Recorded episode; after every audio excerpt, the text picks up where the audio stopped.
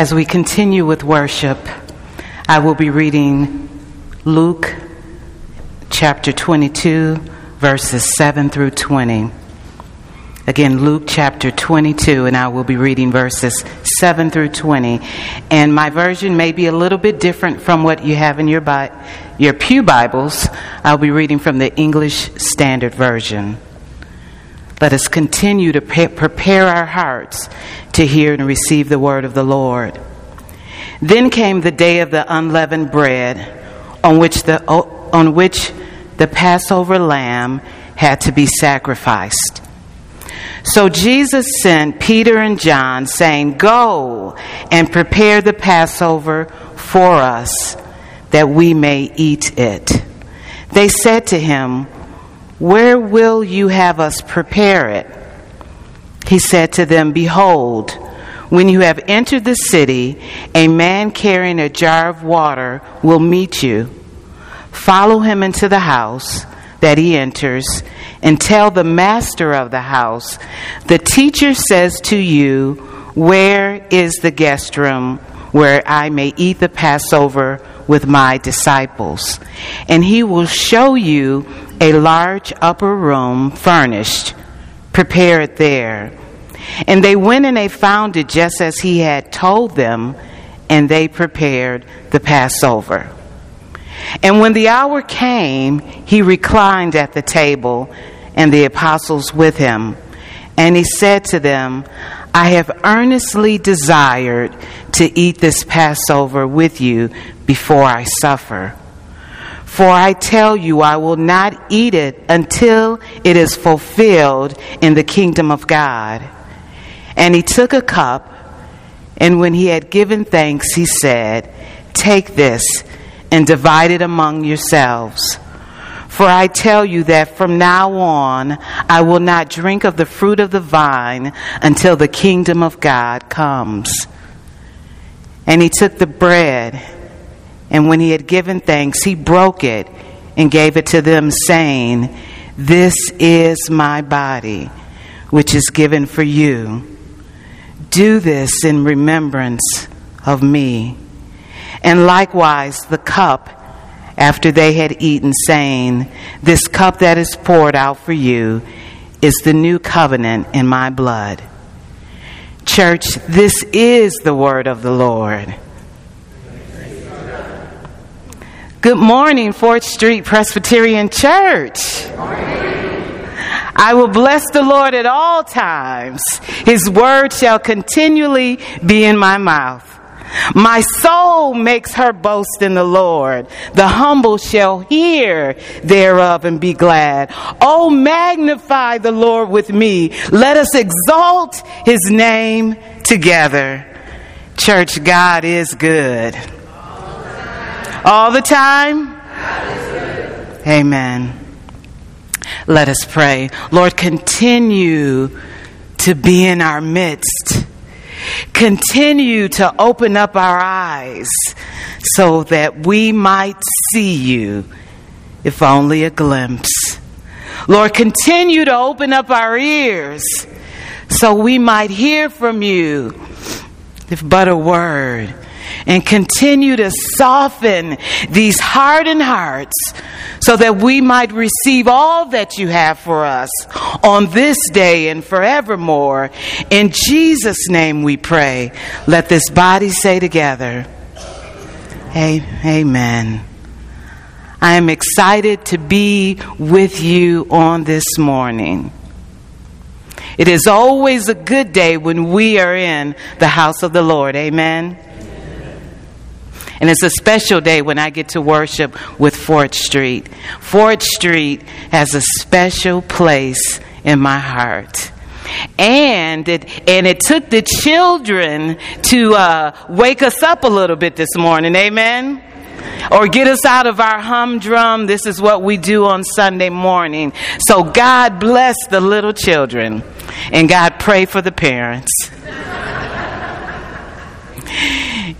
In our Exodus text, we understand that Moses is speaking to a newly freed people, and these are the Israelites. And they have suffered under many years, many generations under Pharaoh's rule. And in reading Moses' exhortation to the people, I am reminded of another great leader. After the Civil War, the 15th Amendment in 1870 was ratified, and it, it, it, prohibited states from denying a male citizen the right to vote based on their race, color, or previous condition of servitude. However, this did not stop the various discriminatory practices used throughout the next decades, preventing African Americans, particularly those in the South, from exercising their right to vote. During the civil rights movement in the 50s and the 60s, voting rights activists in the South experienced various forms of mistreatment and violence. On one event that we know of as Bloody Sunday, many Americans, both black and white, on March the 7th, which was known and slated as a peaceful march from Selma to Montgomery. This happened for the voting rights. These peaceful demonstrators were met by the Alabama state troopers who viciously attacked them with tear gas, water hoses, nightsticks, and whips after they refused to turn back. I have the honor to know one of those marchers who is a member of one of our Presbyterian churches in the city of Detroit. She still has the scars on her legs from that dreadful day. And while many say, When are you all going to get over this? Each morning, as she looks at her legs, she is reminded of that Sunday. I was chatting with my mom the other day, and we were talking about the election and the different things going on, and she shared with me something that she went through. She was raised in New Orleans, Louisiana, and when she was coming up and she was at the age where she could vote, there was something that she had to do, and it was called a literacy test. And she still remembers distinctly one of the questions on that test, test was, What is your race? And it was a multiple choice, and it says, Are you black, are you colored, or are you a Negro? So it didn't matter what she answered. It came back that she had failed that exam, that test, because it was set up for failure. But, church, there is good news. It would be on May 26, 1965, that the Voting Rights Bill would be passed. And the U.S. Senate, by a vote of 77 and 19, would say that we need to do this. And then, after a month long debate, the U.S. House of Representatives would also pass this Voting Rights Act. And then President Johnson signed this Voting Rights Act into law on August the 6th, 1965, in the presence of Dr. Martin Luther King Jr. and other civil rights leaders. Dr. T- King would later say that Selma brought us a voting bill.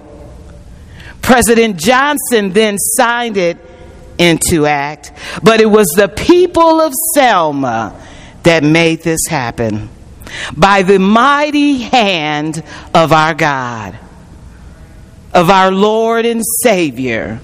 And that, that is the same thing that Moses was telling his people, telling the Israelites, that it is by the mighty hand of people that you are now free. There have been many times in our history when a group of people have been marginalized. And in the Old Testament, reading it today, it was the Israelites. And as I understand, you are in a sermon series on Exodus. And we have reached the point where, where Moses and Aaron have secured the freedom of the Israelites again by the mighty hand of God. Somebody say, but God. And then Moses is giving them instruction, and in this instruction, he's talking about this feast that is going to happen. And it's the feast of the unleavened bread. And you will hear that a lot unleavened bread. And so, what is unleavened bread? Oh, well, of course, it's bread without leaven. So, what is leaven? Leaven can be many things. One uh, definition says it's an agent of change, something that causes transformation.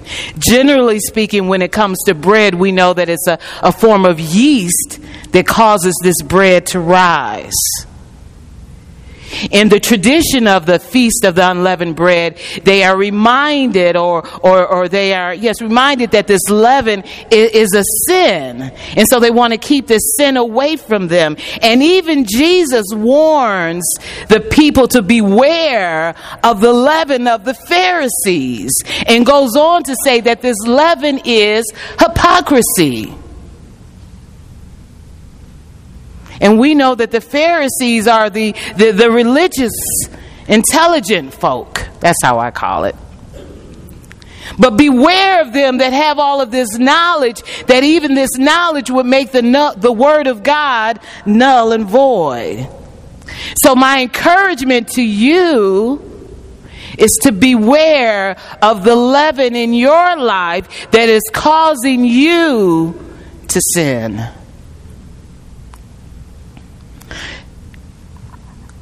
In my ministry to youth, I often tell them that we cannot entertain everything. This world has a lot to offer us, and we have the free will to partake of it. But we know the world's the word says that everything that is out there is not good for us. Church, we don't have to look at everything that's on that computer. Amen. I tell my young people, you don't have to listen to all of the music. Some of that will get into you and transform you into something that God has not, uh, has not designed for you to be or to become. So beware of the leaven that is around you. When we move on to our New Testament reading in Luke, this is a very familiar text. You all say it every second Sunday. The institution of the Holy Communion.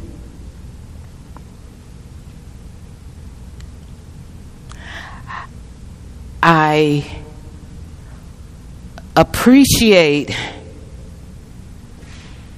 that text so much. But I wonder if we truly, as a people, understand the meaning of it. And Pastor Ann was right on it with the young people today, with the children today. Jesus was at this table, the Passover meal, and he's with those that he loves, his disciples. And he says to them, after taking a piece of bread, he said that this is my body broken for you. And so I'm sure they're wondering what in the world is he talking about? But Jesus didn't stutter. Jesus is the bread of life. Jesus Christ, fully human, fully divine, died on a cross for you and for me. And I go to some churches, and it's not done here, and, and, and I'm happy about it, but they'll have the bread neatly sliced But we know that when our Lord and Savior was on that cross, it wasn't so neat. It wasn't so pretty. It wasn't so perfect. But Jesus Christ on the cross died for you and for me. He paid, paid the price for our sin. So he took that bread and he told his disciples, whenever you eat of this, do this in remembrance of me. Jesus Christ, the bread of life, eternal life. Somebody say eternal life. Because he died and paid the price for us, and on that third day rose from the dead, each one of us has the right to eternal life, and that is good news. Somebody say good news. So again, I wonder if the disciples really knew what Jesus meant when he said, My body broken for you. I wonder if you understand what it means when we say Christ's body broken for you. Church, Jesus is the bread of life. And that is good news. And because He lives, somebody say, He lives. Each one of us has the right to eternal life. Tap your neighbor and say, Wake up, she's almost done. When you leave here today, I want you to think about two things leaven. What is that thing in your life that's pulling you from God? And then I want you to pray that God would remove it from your life. And the second thing I want you to think of is this bread of life. Some of us have short term memory. Amen. But Jesus says, whenever you eat of this bread, remember me. Remember the sacrifice that Jesus made for each and every one of us. And let us not take this special moment for granted. Brothers and sisters, Jesus Christ, the bread of life, eternal life, broken for each and every one of us. This is the word of the Lord. Thanks be to God. Amen.